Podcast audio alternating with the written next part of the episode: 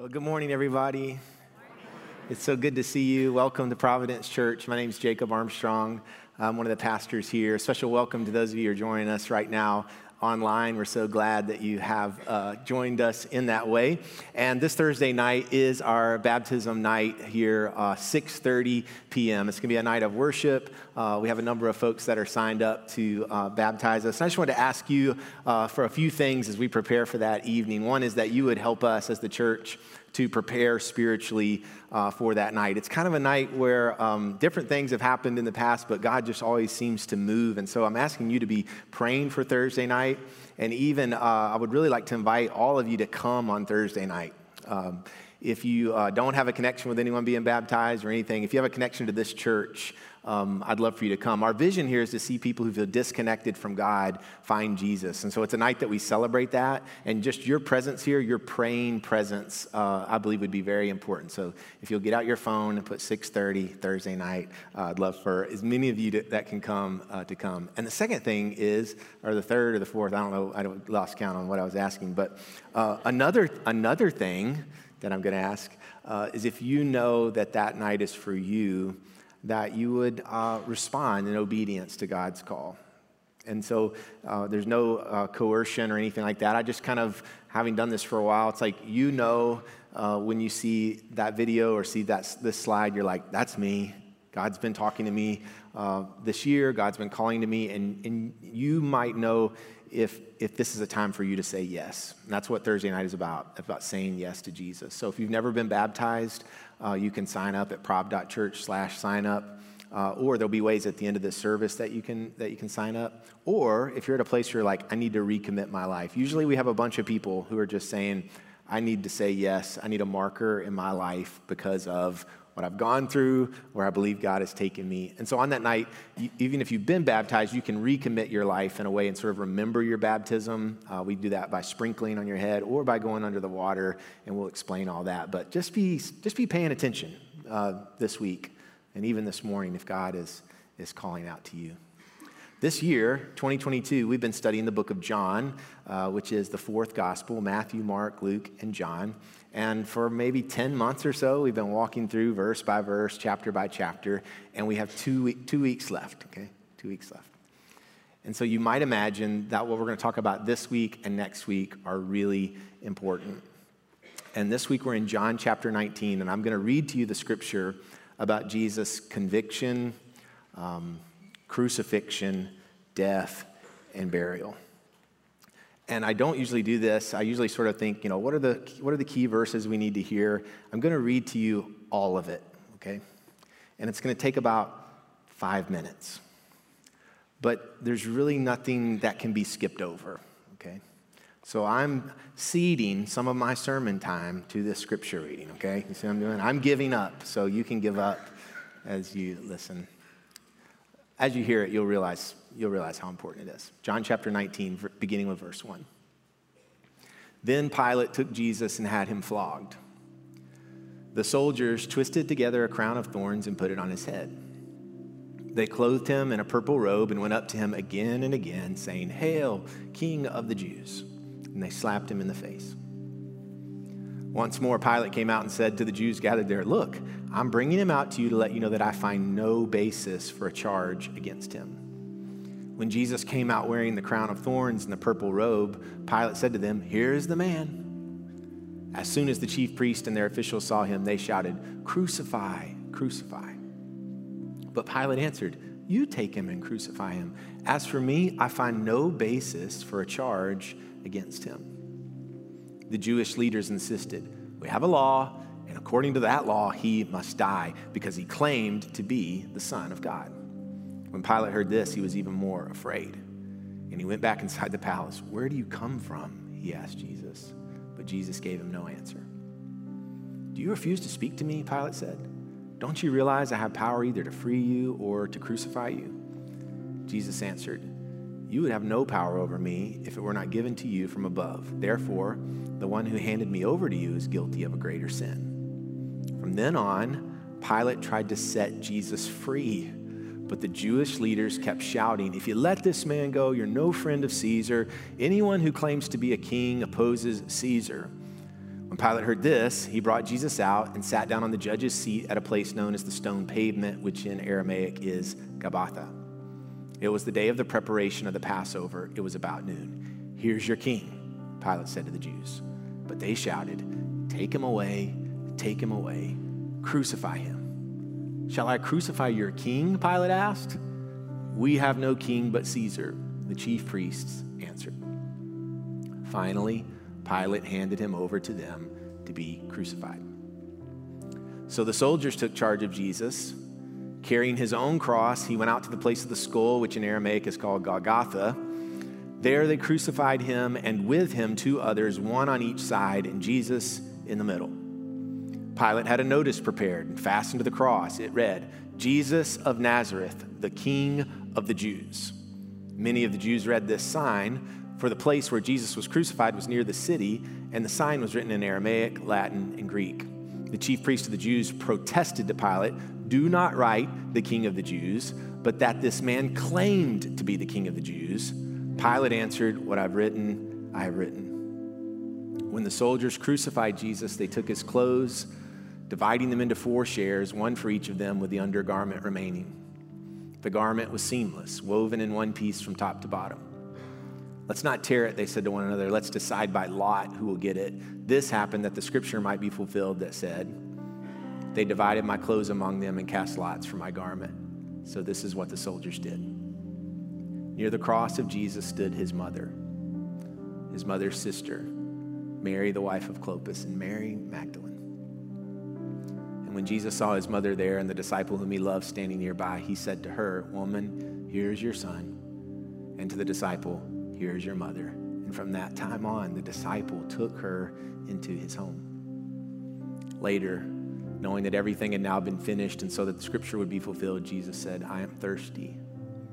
A jar of wine vinegar was there, so they soaked a sponge in it, put the sponge on a stalk of the hyssop plant, and lifted it to Jesus' lips. When he'd received the drink, Jesus said, It is finished. With that, he bowed his head and gave up his spirit. Now it was the day of preparation, and the next day was to be a special Sabbath. Because the Jewish leaders did not want the bodies left on the crosses during the Sabbath, they asked Pilate to have the legs broken and the bodies taken down. The soldiers therefore came and broke the legs of the first man who'd been crucified with Jesus, and then those of the other. But when they came to Jesus and found that he was already dead, they did not break his legs. Instead, one of the soldiers pierced Jesus' side with a spear, bringing a sudden flow of blood and water. The man who saw it has given testimony, and his testimony is true. He knows that he tells the truth, and he testifies so that you also may believe. These things happened so that the scripture would be fulfilled. Not one of his bones will be broken, and as another scripture says, they will look on the one they have pierced. Later, Joseph of Arimathea asked Pilate for the body of Jesus. Now, Joseph was a disciple of Jesus, but secretly because he feared the Jewish leaders. With Pilate's permission, he came and took the body away. He was accompanied by Nicodemus, the man who had earlier visited Jesus at night. Nicodemus brought a mixture of myrrh and aloes, about 75 pounds. Taking Jesus' body, the two of them wrapped it with the spices and strips of linen. This was in accordance with Jewish burial customs. At the place where Jesus was crucified, there was a garden, and in the garden, a new tomb in which no one had ever been laid. Because it was the Jewish day of preparation, and since the tomb was nearby, they laid Jesus there. This is the word of God for the people of God. Thanks be to God. In ancient Rome, when a military commander won a very important victory, in the service of the empire, they would call it a triumph. Now, a triumph was rare. It was not awarded hastily. It actually required the entire vote of the Roman Senate to name it. Most Romans would never see a triumph in their day, but they heard about these events and they heard about what would happen in these extraordinary circumstances when a military commander would be lifted up and the empire would celebrate the triumph was most notable for what was called the Via Triumphalis, which just means the walk of triumph or the way of triumph. It, re- it referred to when this military general would enter into Roman's gates, uh, to Rome's gates, and everyone would celebrate. Now, I learned of some of these details from one of my favorite pastors named John Ortberg, and he referenced a Harvard historian named Mary Beard, who's sort of the notable expert on this era of Roman uh, history. And she spoke most notably about the triumph of Pompey, Pompey the Great. And the reason I'm telling you about it this morning is because this triumph took place just before Jesus lived and died. And so here's what happened in the triumph of Pompey the Great. Pompey entered the city in his Via Triumphalis, and he was clothed in a scarlet toga, a purple robe uh, a crown was put upon his head. It was a laurel crown, so a crown of flowers. And in this moment, the triumphant uh, commander looked as much like the king or the emperor as anyone ever would. In fact, he was almost uh, godlike. He looked almost divine in this moment. He rode in a chariot driven by four horses, and in front of the chariot would be prisoners of war, people that the commander had captured, you know, the famous prisoners that everyone wanted to see. They would actually be marching in front of the triumphant commander and as they entered the city gates, sometime after that, they would be executed publicly to show the power of this man. Music was played, art was created, paintings were displayed, all of the triumphant uh, general. And when Pompey entered the city, he was taken right to the middle of the city to the temple of Jupiter to show Pompey's godlike status. I have one of the most famous paintings of Pompey's triumph. It's kind of hard to see, but you can see him there seated in that uh, sort of scarlet robe. And he actually, in his triumph, he decided to have four elephants take him in to show his great power. But when he reached the city gates there, the elephants could not fit, so he had to dismount and get on the uh, more uh, uh you know, normal chariot with four horses. During a triumph parade, right behind the general, either in the chariot or walking behind him, was a slave or the lowest class of person. And the job of that slave was to whisper in the ear of the general every once in a while this phrase memento mori. Memento mori. It's a Latin phrase that means remember you are mortal. Remember you will die too.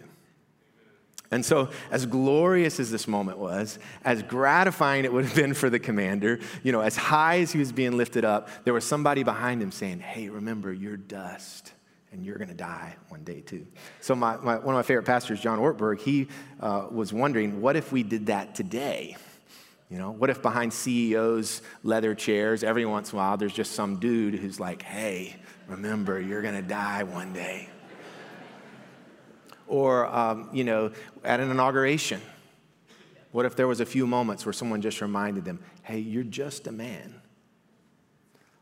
Or an athlete signs this $300 million contract. Maybe just every once in a while, somebody could come behind him or her and say, hey, remember, you're dust. You're just a man. You're just a woman. Pompey's greatest triumph happened in the year 61 BC. It's really historically close to Jesus' time. To understand what happened there gives us a lot of insight into what would have been happening in Jesus' day. 61 BC, he had this great triumph, the one with the elephants. Two years later, he became an ally with Julius Caesar and actually married Caesar's daughter, about as good as it could get in those days. A year after that, he was given the, the, um, the oversight of one of the greatest provinces of the greatest empire, the Roman Empire, what, was, what is now present day Spain. And then a couple years after that, Pompey began building what became one of the greatest architectural marvels of that day, and still people look upon what's called the Theater of Pompey. It has a 10,000 seat arena where people would come, a temple to the god Venus, and Pompey's house for he and his wife, Julius Caesar's daughter.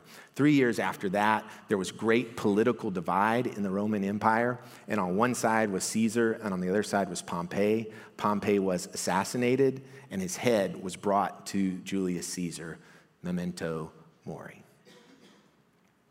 When Jesus was crucified in this same age, he made a much different walk than the Via Triumphalis, though there are some similarities.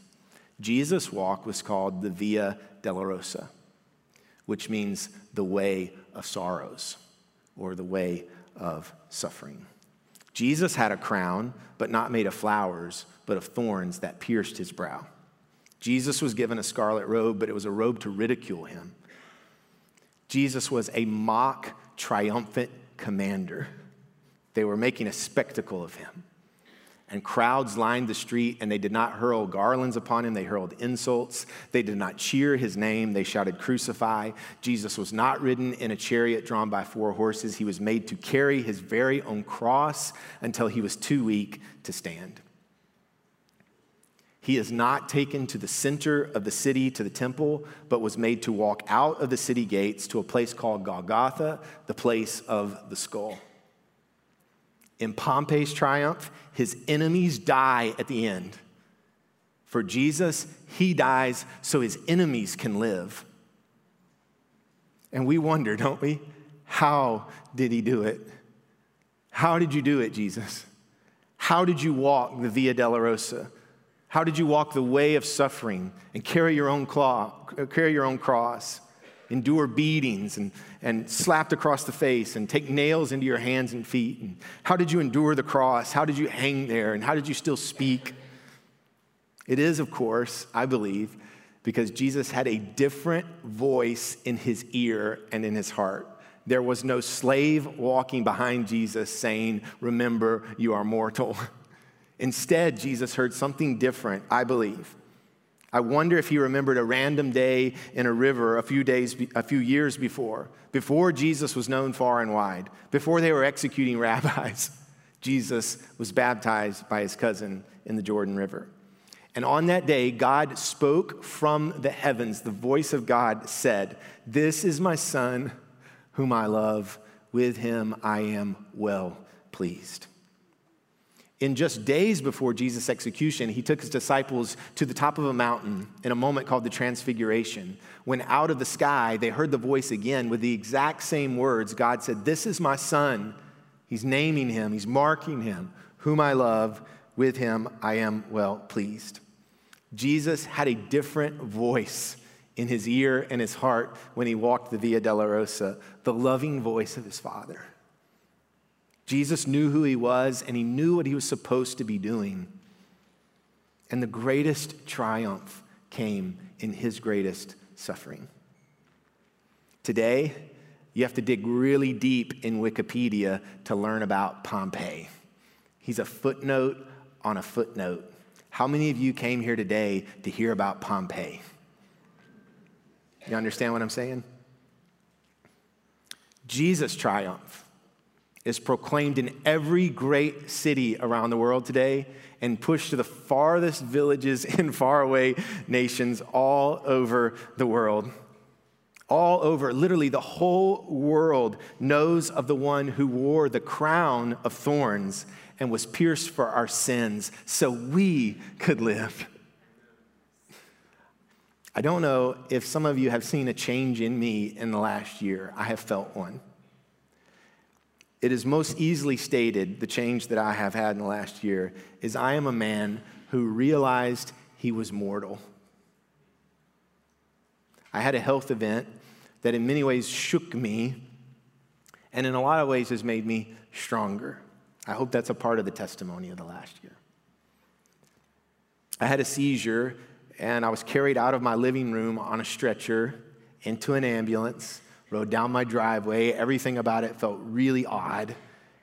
And believe me that I heard this whisper saying, Remember, you are just a man. Some of you knew me before that and known up to that point, I was a dude who probably felt like he could do just about anything, you know? I was kind of one of those guys that had that look in my eye, you know? That's not a bad outlook for your 20s and 30s to think you can do just about anything. But at 41, I heard the whisper, memento mori. And what came next for me was a season that I had never encountered where before I thought I could do just about anything, suddenly I couldn't do so much at all. The church leaders came to my house and told me I had to stay home. and I'm grateful for that. And I didn't preach or teach or write or even could even read for some time. And when all that was pulled away, I began to hear a different voice. And it was a voice that said this You are my son, whom I love. With you I am well pleased. When all the things that I thought made me valuable were taken away, God was saying, Man, I love you. I'm pleased with you. And I would say to God, But I can't do anything.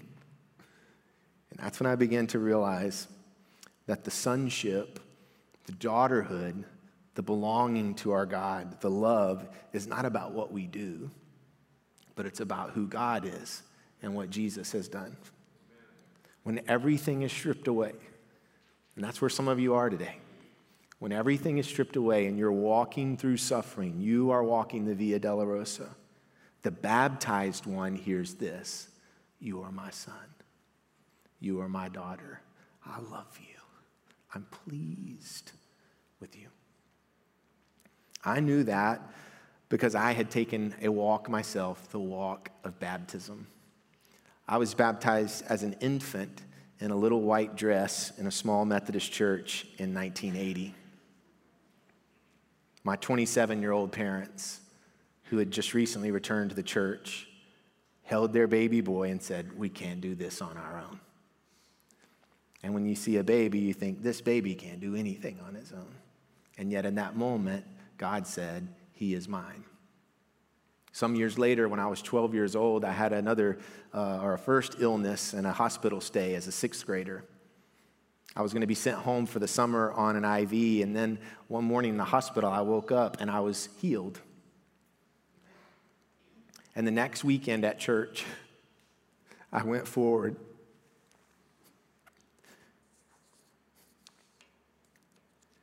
And my pastor put his hands on my head and I profess my faith in Jesus Christ.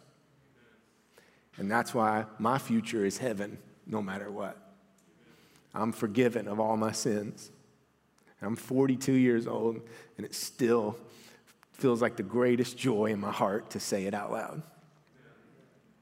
I met with a little girl named Everly this week. She's 10 years old. She's a fifth grader at Rutland Elementary right next door. And she was coming because she uh, wanted to say yes to Jesus. And we looked at the story of Jesus' baptism. Ever since Pastor Mark taught me uh, with children, when I meet with them, I open up a book called the Jesus Storybook Bible that just has these beautiful pictures. And I showed her this picture, and we read the story of Jesus' baptism in the Jordan River. And I said, Everly, what do you think is, uh, what do you think's going? Or I said, Do you know what's going on here?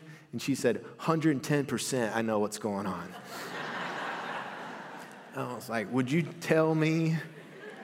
And she said, This was a moment that Jesus was seen in a different light. I wrote it down. She said, This was the moment that Jesus was seen in a different light. Hey, really? I didn't see you. And I said, Well, what do you think about the dove?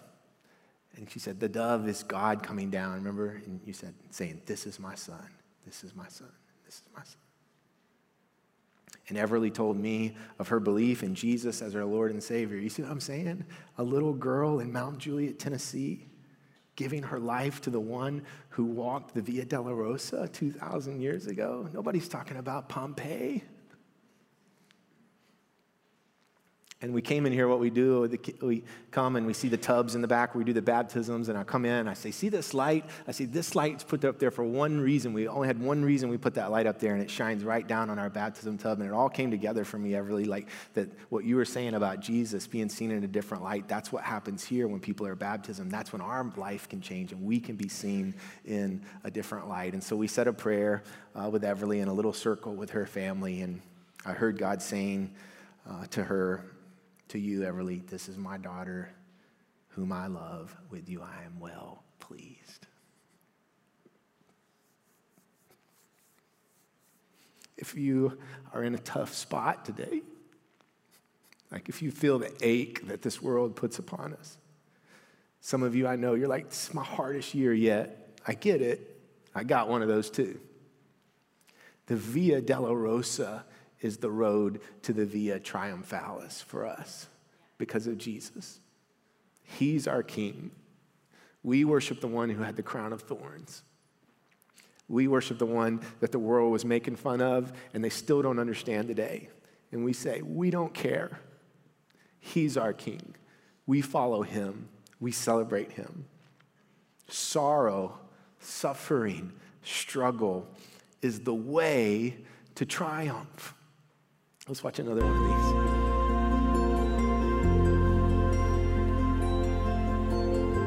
And then I knelt before them. I can remember the, the weight of the pastor's hands on my head and my parents' hands on my shoulders as he prayed for the Holy Spirit to come and fill my life, confirm in me this decision.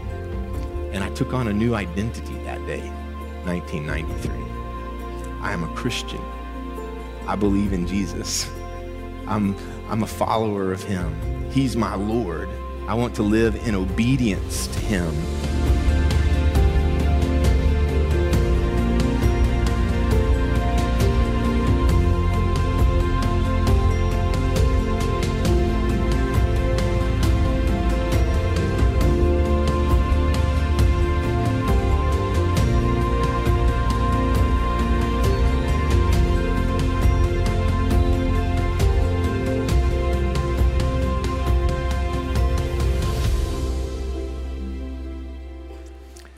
I want to offer you this invitation this morning.